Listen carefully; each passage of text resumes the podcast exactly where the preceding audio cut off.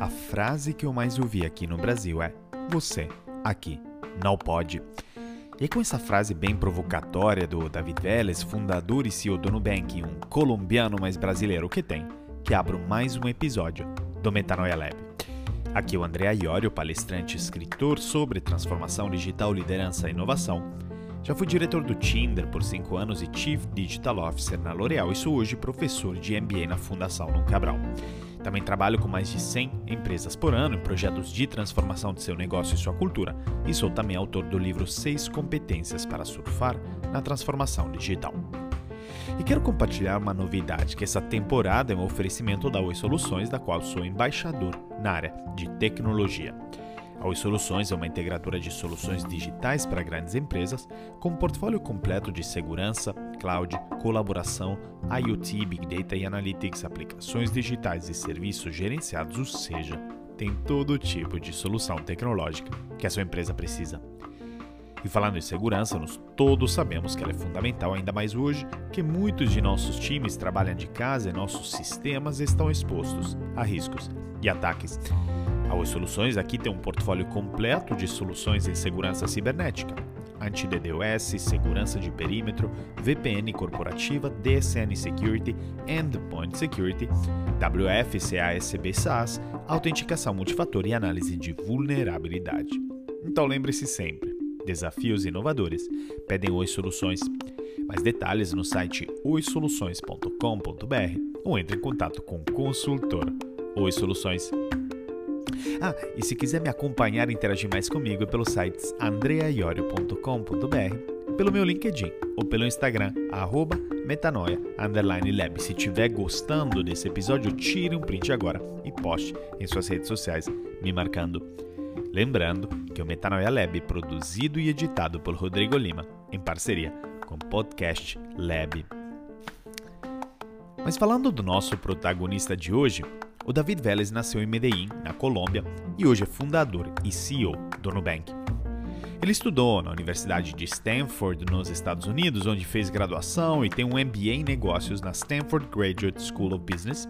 E a partir daí, o David trabalhou por muitos anos no mercado financeiro dos Estados Unidos em instituições como Goldman Sachs, Morgan Stanley, General Atlantic. E sua experiência no Brasil começou quando ele se tornou sócio do fundo de investimento Sequoia Capital, no qual era responsável pelos investimentos da América Latina. Foi quando precisou abrir uma conta, recém-mudado num banco brasileiro, que ele percebeu alguns absurdos do sistema bancário no país. A burocracia para conseguir marcar um horário na agência e abrir uma conta, ó, como eu entendo o David, porque eu passei pelo mesmo em 2011, quando cheguei no Brasil, e a grande diferença, porém, que eu não fiz muito a respeito, ele sim, e se tornou bilionário graças a isso. Você vê a diferença. Daí nasceu o Nubank, que hoje atende mais de 40 milhões de clientes no Brasil e está presente em todos os municípios do país. De lá para cá, o Nubank lançou também uma conta digital, um programa de benefícios com pontos que não expiram, empréstimos pessoais e uma conta para clientes PJ. E só, continua crescendo Além do Brasil, também lançaram operações no México, na Colômbia e abriram dois escritórios de engenharia, um na Argentina e um na Alemanha. Após o IPO na Bolsa Americana, o Nubank hoje vale mais de 40 bilhões de dólares e se tornou o banco mais valioso da América Latina, ao mesmo tempo que tornou David mais rico de 9 bilhões de dólares. É importante, porém, ressaltar uma ação incrível ao qual David e a sua esposa aderiram ou seja, o Giving Pledge. É um compromisso, eles anunciaram, de doar em vida a maior parte de sua fortuna para a filantropia. Muito admirável. Mas para entendermos mais do sucesso do Nubank, nós precisamos entender a situação do mercado financeiro antes da transformação digital. E aí? E depois do que o Nubank trouxe para este mercado, ou seja, uma aceleração muito focada no cliente, muito digital. E é justamente disso que o David Vélez nos fala nesta próxima frase. Ouça só.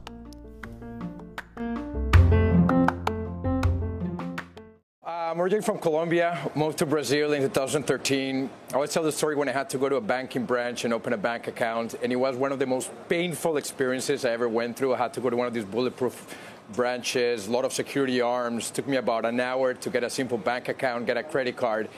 And I started looking a lot about that industry and was very surprised about how concentrated it was. Five banks own 80 to 90% of all the assets, investments, credit, lending in Brazil, in Mexico, in Colombia. And that to me seemed like a really great opportunity for disruption. It seemed almost impossible, frankly, to go against one of those big companies. But we're able to put together a very, very good team, focus a lot on the experience and the customer, and here we are. It's been uh, quite a journey over the past eight years and, and still a lot to do ahead. Eu sou originário da Colômbia e me mudei para o Brasil em 2013. Eu sempre conto essa história de quando tive que ir numa filial bancária e abrir uma conta, e foi uma das piores experiências que eu já tive. Tive que passar por uma daquelas portas blindadas, um monte de guardas armados, demorei uma hora para abrir uma simples conta e obter um cartão de crédito. E comecei a olhar muito para este mercado e fiquei muito surpreso por quão concentrado ele era. Onde cinco bancos tinham de 80 a 90% de todos os ativos, investimentos, financiamentos, créditos, no Brasil, no México, na Colômbia, e aquela me pareceu uma ótima oportunidade para disrupção. Parecia até impossível, sinceramente, ir contra uma dessas grandes empresas, mas nos conseguimos juntar um ótimo time, focando muito na experiência do cliente. E aqui estamos. Tem sido uma jornada e tanto nos últimos oito anos, e ainda temos muito para frente.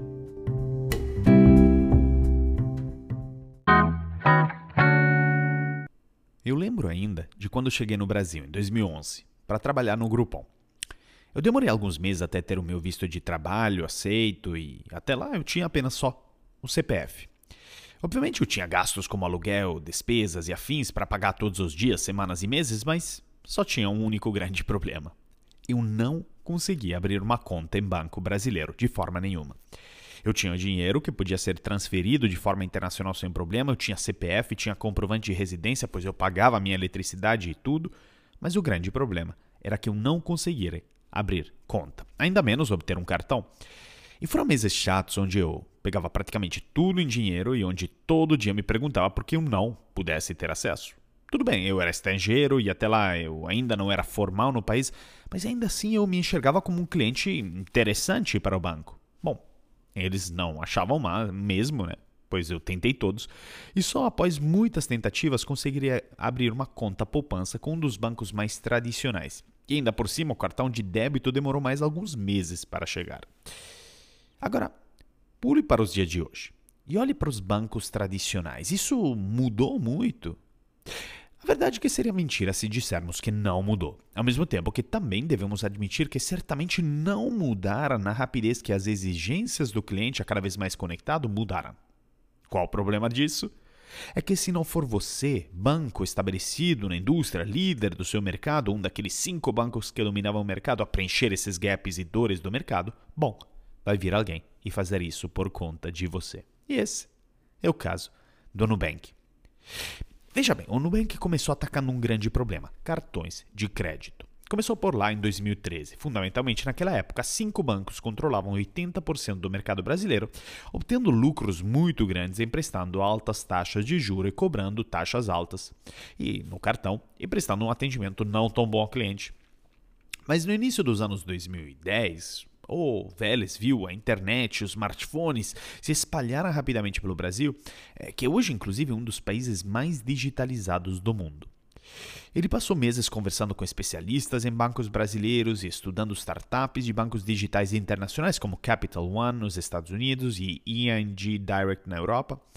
Ele começou a traçar sua estratégia, que o Nubank começaria atacando o problema dos cartões de crédito e depois expandiria para outros serviços, usando a tecnologia para reduzir as taxas dos grandes bancos e ainda assim ser rentável. E aí ele retornou então aos escritórios da Sequoia em Menlo Park, na Califórnia, garantindo um milhão de dólares de investimento do seu mentor Doug Leone, que inclusive é nascido em Gênova igual eu, é, mas há muitos anos estabelecido nos Estados Unidos, um grande investidor do Vale do Silício, e também conseguiu arrecadar mais um milhão de dólares de seus ex-parceiros, né, é, que eram os VC argentino Casec, é, no passado. O sócio do Sequoia, o Roloff Botha, disse ao David que precisava de um cofundador com experiência né, bancária. E por meio de um conhecido, o Vélez conheceu e recrutou a Cris Junqueira, né, uma engenheira brasileira de 30 anos com MBA pela Kellogg da Northwestern, que acabara de deixar o emprego na maior divisão de cartões de crédito do Itaú. Para construir a tecnologia do Nubank, ele recrutou um terceiro cofundador, um americano que ele conhecia dos tempos da Sequoia, o Edward Wibble, um graduado em ciência de computação de Princeton, de 30 anos. O trio se instalou numa casa alugada em São Paulo, com o Wibble morando na, no andar de cima. Em agosto de 2014, eles levantaram mais 15 milhões num Series A, liderado pela Sequoia, com Nigel Morris comprando por meio da sua empresa de capital de risco especializada em fintechs, a QED também. Para fechar o negócio, o David levou papéis ao hospital para assinatura da Junqueira, que estava ali em trabalho de parto do seu primeiro filho. Então veja bem, a correria daqueles tempos. No mês seguinte, então, o Nubank lançou seu primeiro produto. O famoso roxinho, um cartão de crédito. Ele eh, não podia começar com contas bancárias porque enfrentava um grande obstáculo para obter um alvará bancário, uma disposição constitucional brasileira que proíbe a propriedade de bancos para estrangeiros. Mas não precisava de uma licença bancária para oferecer cartões de crédito. Além disso, os cartões de crédito brasileiros tinham taxas de juro altíssimas, indo de 200%, 400% ao ano, o que significa que os clientes teriam de pagar seus cartões integralmente todos os meses ou pagar uma fortuna aos bancos. E embora o David quisesse ganhar dinheiro principalmente com taxas de cobrança, né, aqueles 5% dos comerciantes da venda do cartão de crédito, né, que fundamentalmente é, é do lado do comerciante, né, aí ele conseguiria evitar de cobrar as FIIs para o cliente final, as FIIs de ter o cartão. Em vez de gastar dinheiro em marketing, o Nubank usou a estratégia de convites. É uma estratégia muito comum no Vale do Silício, mas é de exclusividade, ou seja, você precisava ser convidado por um amigo para solicitar seu cartão de crédito. A estratégia da escassez que a gente explorou até no episódio do Bernard Arnault. Né? Uma grande estratégia que é, de fato, a indústria do luxo trabalha muito bem. Exclusividade à parte, né? o apelo para os brasileiros era óbvio: Nubank não cobrava anuidade e tratava né, todos os problemas por meio de seu aplicativo. Aqueles que se qualificaram foram notificados em minutos e esses atrativos cartões de crédito roxinhos chegavam dois dias depois. Além disso, tudo podia ser feito pelo aplicativo, desde solicitações de aumento de linha de crédito até pagamento de contas, relatórios de fraude. E aqui que está o coração do sucesso do Nubank, ou pelo menos uma grande parte dele, a transformação digital que ele trouxe para o setor financeiro. Seja por um lado incorporando as mais novas tecnologias para melhorar a experiência do cliente, e ao mesmo tempo subindo a régua no setor financeiro e fazendo com que os players tradicionais se reinventassem. Alguns mais, alguns menos, mas de forma geral sendo o catalisador da transformação digital do setor. Do setor. E eu não sou, sou eu, David Vélez, a dizer que essa transformação digital no setor financeiro está acelerando, porque uma pesquisa em 2016 já, então imagina como isso acelerou ainda mais hoje, do MIT em conjunto com a Deloitte, chamada Digital Business Global Executive Study, demonstra que, em geral, o setor de serviços financeiros está à beira de uma transformação digital hoje. Um total de 90% dos entrevistados, que são executivos do setor, concordaram fortemente que as tecnologias digitais estão revolucionando o setor em grande ou moderada extensão. No entanto, o estudo também mostrou que a maioria dos colaboradores de instituições financeiras pesquisadas não acredita que as suas empresas estejam prontas para essa ruptura. Apenas 46% deles concordam ou concordaram fortemente que as suas empresas estão se preparando adequadamente para a disrupção digital, um pouco melhor do que os 44% do ano anterior. Então, o que, que está impedindo as empresas de abraçar totalmente o mundo digital e tudo o que a transformação digital implica? Mas talvez uma pergunta mais geral ainda: quais são algumas dessas tendências? Bom, de forma geral, eu listaria algumas tendências que também vêm do relatório da Deloitte, do seu relatório também Finance 2025. São sete as principais predições que eles fazem para 2025. Primeiro, pagamento sem contato, touchless, na medida que automação e blockchain ficam mais utilizados. Segundo, operações automatizadas e assim as instituições financeiras ficarão cada vez mais focadas em gerar insights e fornecimento de serviços. Terceiro, tudo será em tempo real. Não terá mais reporte em periódico, mas será tudo em tempo real. Quarto, self-service. O cliente poderá fazer tudo sozinho a cada vez mais. Quinto, novos modelos de serviços irão surgir com a robotização e os algoritmos inteligentes. Sexto, aplicações digitais e microserviços irão competir direto com ERPs tradicionais. Sétimo, dados. A proliferação de APIs irá levar a uma padronização dos dados, mas justamente por isso muitas companhias irão ter que trabalhar para arrumar a casa em termos de dados. Para mim é muito interessante como todas elas vêm de uma necessidade de estarem mais focado no cliente e das instituições financeiras, focando cada vez mais na adoção de novas tecnologias com agilidade. Isso, veja bem, não é uma mentalidade tradicional que venha do setor ou das instituições financeiras tradicionais, mas é uma mentalidade que vem de startups. Ou como David Vélez diria, vem da mentalidade do Vale do Silício. E é justamente sobre esta mentalidade que ele nos fala nesta próxima frase. Ouça só. A mentalidade do Vale do Silício é completamente oposto. A mentalidade de um Sequoia, do Vale do Silício, é investir em empresas pequenas que vão lá brigar com empresas grandes. Você entende que velocidade é uma grande vantagem, que esse senso de urgência, que é a capacidade de inovar, de criatividade. Essas qualidades são perdidas quando as empresas crescem demais. Para alguém como a Sequoia, essa oportunidade de ser pequeno contra gigantes é uma oportunidade fantástica. E aí foi que eles decidiram investir. Quando eu comecei a trabalhar no Tinder aqui no Brasil, era apenas eu e um estagiário. E obviamente você pode imaginar que nós éramos um time extremamente ágil. Eu reportava direto para o CMO do Tinder e ele sentava ao lado a lado do Sean Rudd, em Los Angeles, o CMO, né, o fundador do Tinder, assim que qualquer decisão importante era tomada em questões de poucas horas, às vezes minutos. Daí se partia para a execução, que também era extremamente ágil. Agora, na medida que o time cresceu, Obviamente tinha mais pessoas envolvidas e decisões e execução meio que perderam um pouco de agilidade. Nosso time nunca foi tão grande, ao ponto que hoje no mundo tem aproximadamente 500 pessoas no Tinder, o que torna ela uma startup extremamente enxuta. Então eu às vezes me pergunto o que não deve acontecer com crescimentos exponenciais, como o do Nubank. Porque pense bem, por como vimos da história do Nubank, tudo começou lá numa casinha onde todo mundo trabalhava lado a lado e decisões eram tomadas de forma extremamente rápida, mas agora tem milhares e milhares de funcionários. E sabe o que? O engraçado é que agilidade e rapidez na execução meio que permanecem a mesma. Como que o David Vélez e seu time de liderança conseguiram manter essa agilidade toda na execução? Porque, em vez de ter uma mentalidade de um grande banco, ele manteve uma mentalidade do Vale do Silício, que fundamentalmente é o que ele descreve acima. E para melhor explicar do que essa mentalidade se trata, eu quero começar falando do livro Lean Startup, porque para mim ele descreve perfeitamente essa mentalidade. A abordagem da Lean Startup, traduzido para o português como startup enxuta, foi desenvolvida pelo empreendedor americano Eric Rice durante os anos 2000 foi fundamentalmente difundida a partir da publicação do livro que tem o mesmo nome, Startup Enxuta, lançado em 2012 no Brasil. E essa metodologia reúne conceitos de gestão e desenvolvimento de produto, como o desenvolvimento de clientes e o design thinking.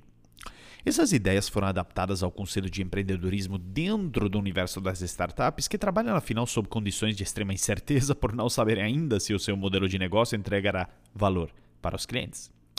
E dessa forma, o método Lean Startup propõe a aplicação do pensamento enxuto, já que estava presente na indústria tradicional a partir da criação do sistema de produção Toyota e assim por diante, a todo processo de inovação.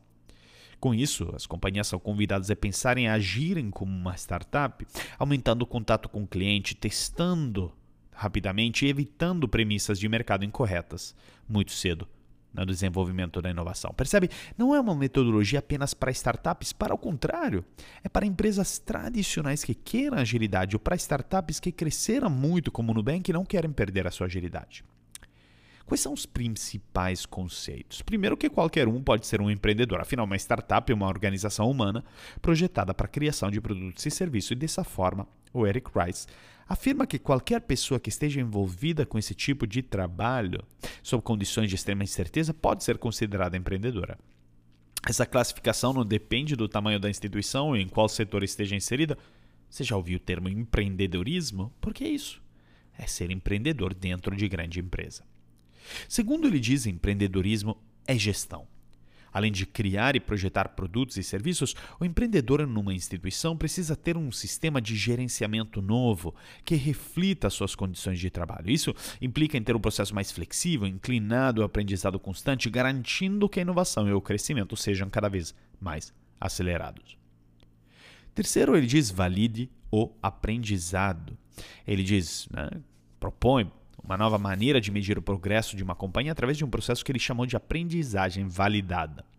Esse processo se define pelo desenvolvimento de versões iniciais mínimas de produto, o famoso MVP, que possuem né, apenas o essencial para a entrega de valor. Essas versões precisam ser rapidamente testadas com usuários reais, e a partir dos dados empíricos e dos resultados, é possível entender como esse produto deve crescer ou menos. Quem lembrou aqui do conselho de marchas de 20 milhas do Jim Collins? Pois é isso. Quarto é a contabilidade para a inovação. Olha só, tão interessante quanto testar ideias inovadoras com clientes reais e colher feedback é medir o progresso do trabalho para garantir que todo esforço seja priorizado antes mesmo de ser executado. Essa nova contabilidade, segundo Rice, pode ajudar o empreendedor a definir melhor as responsabilidades atribuídas ao time e nortear o negócio para ações que tragam maior impacto e exijam menos esforço para serem implementadas Quinto, construir, medir e aprender. O ciclo de feedback, descrito pelo Eric Rice como parte fundamental de uma startup, corresponde ao processo de ter ideias, transformá-las em soluções viáveis e, mais importante, validá-las com clientes reais o mais rápido possível. A partir do momento em que uma startup tem uma noção clara desse processo ou já está envolvida com esse tipo de trabalho, o próximo passo então é descobrir como acelerar esse ciclo para aprender mais rápido através do feedback dos clientes. Consequentemente, é possível então identificar as oportunidades mais promissoras de atuação. E é desse conceito que nasce a mentalidade do silício do qual David fala. Quando eu conheci o Vale do Silício pela primeira vez, há mais ou menos sete anos atrás, quando comecei a trabalhar no Tinder, mesmo é, o Tinder sendo baseado em Los Angeles, que geograficamente não está no Vale do Silício, mas tem muitas características semelhantes das empresas do Vale, minha forma de trabalhar mudou completamente. Eu, que sempre fui um apaixonado de tecnologia, mas vi diante né, dela não só as maiores empresas de inovação e tecnologia do mundo, mas também como um mindset de trabalho completamente fora da caixa é que no Vale do Silício sempre vale a frase: atualize-se ou morra. E na minha opinião, ela tem essa mentalidade, alguns pilares que são muito importantes de se considerar e que é, a caracterizam. Primeiro, mindset voltado para o novo. Segundo, educação em primeiro lugar. Terceiro, o Vale vive e pensa na diversidade cultural o tempo todo.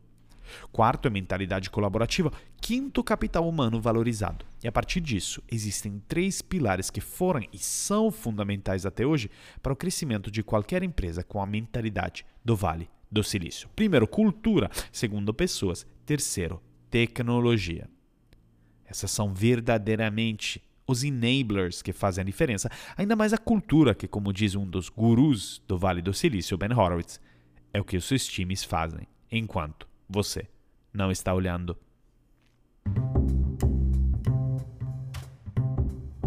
Eu quero encerrar esse episódio do Mental Leve com mais uma frase do David Vélez que diz: Foco no cliente nem sempre combina com lucro imediato.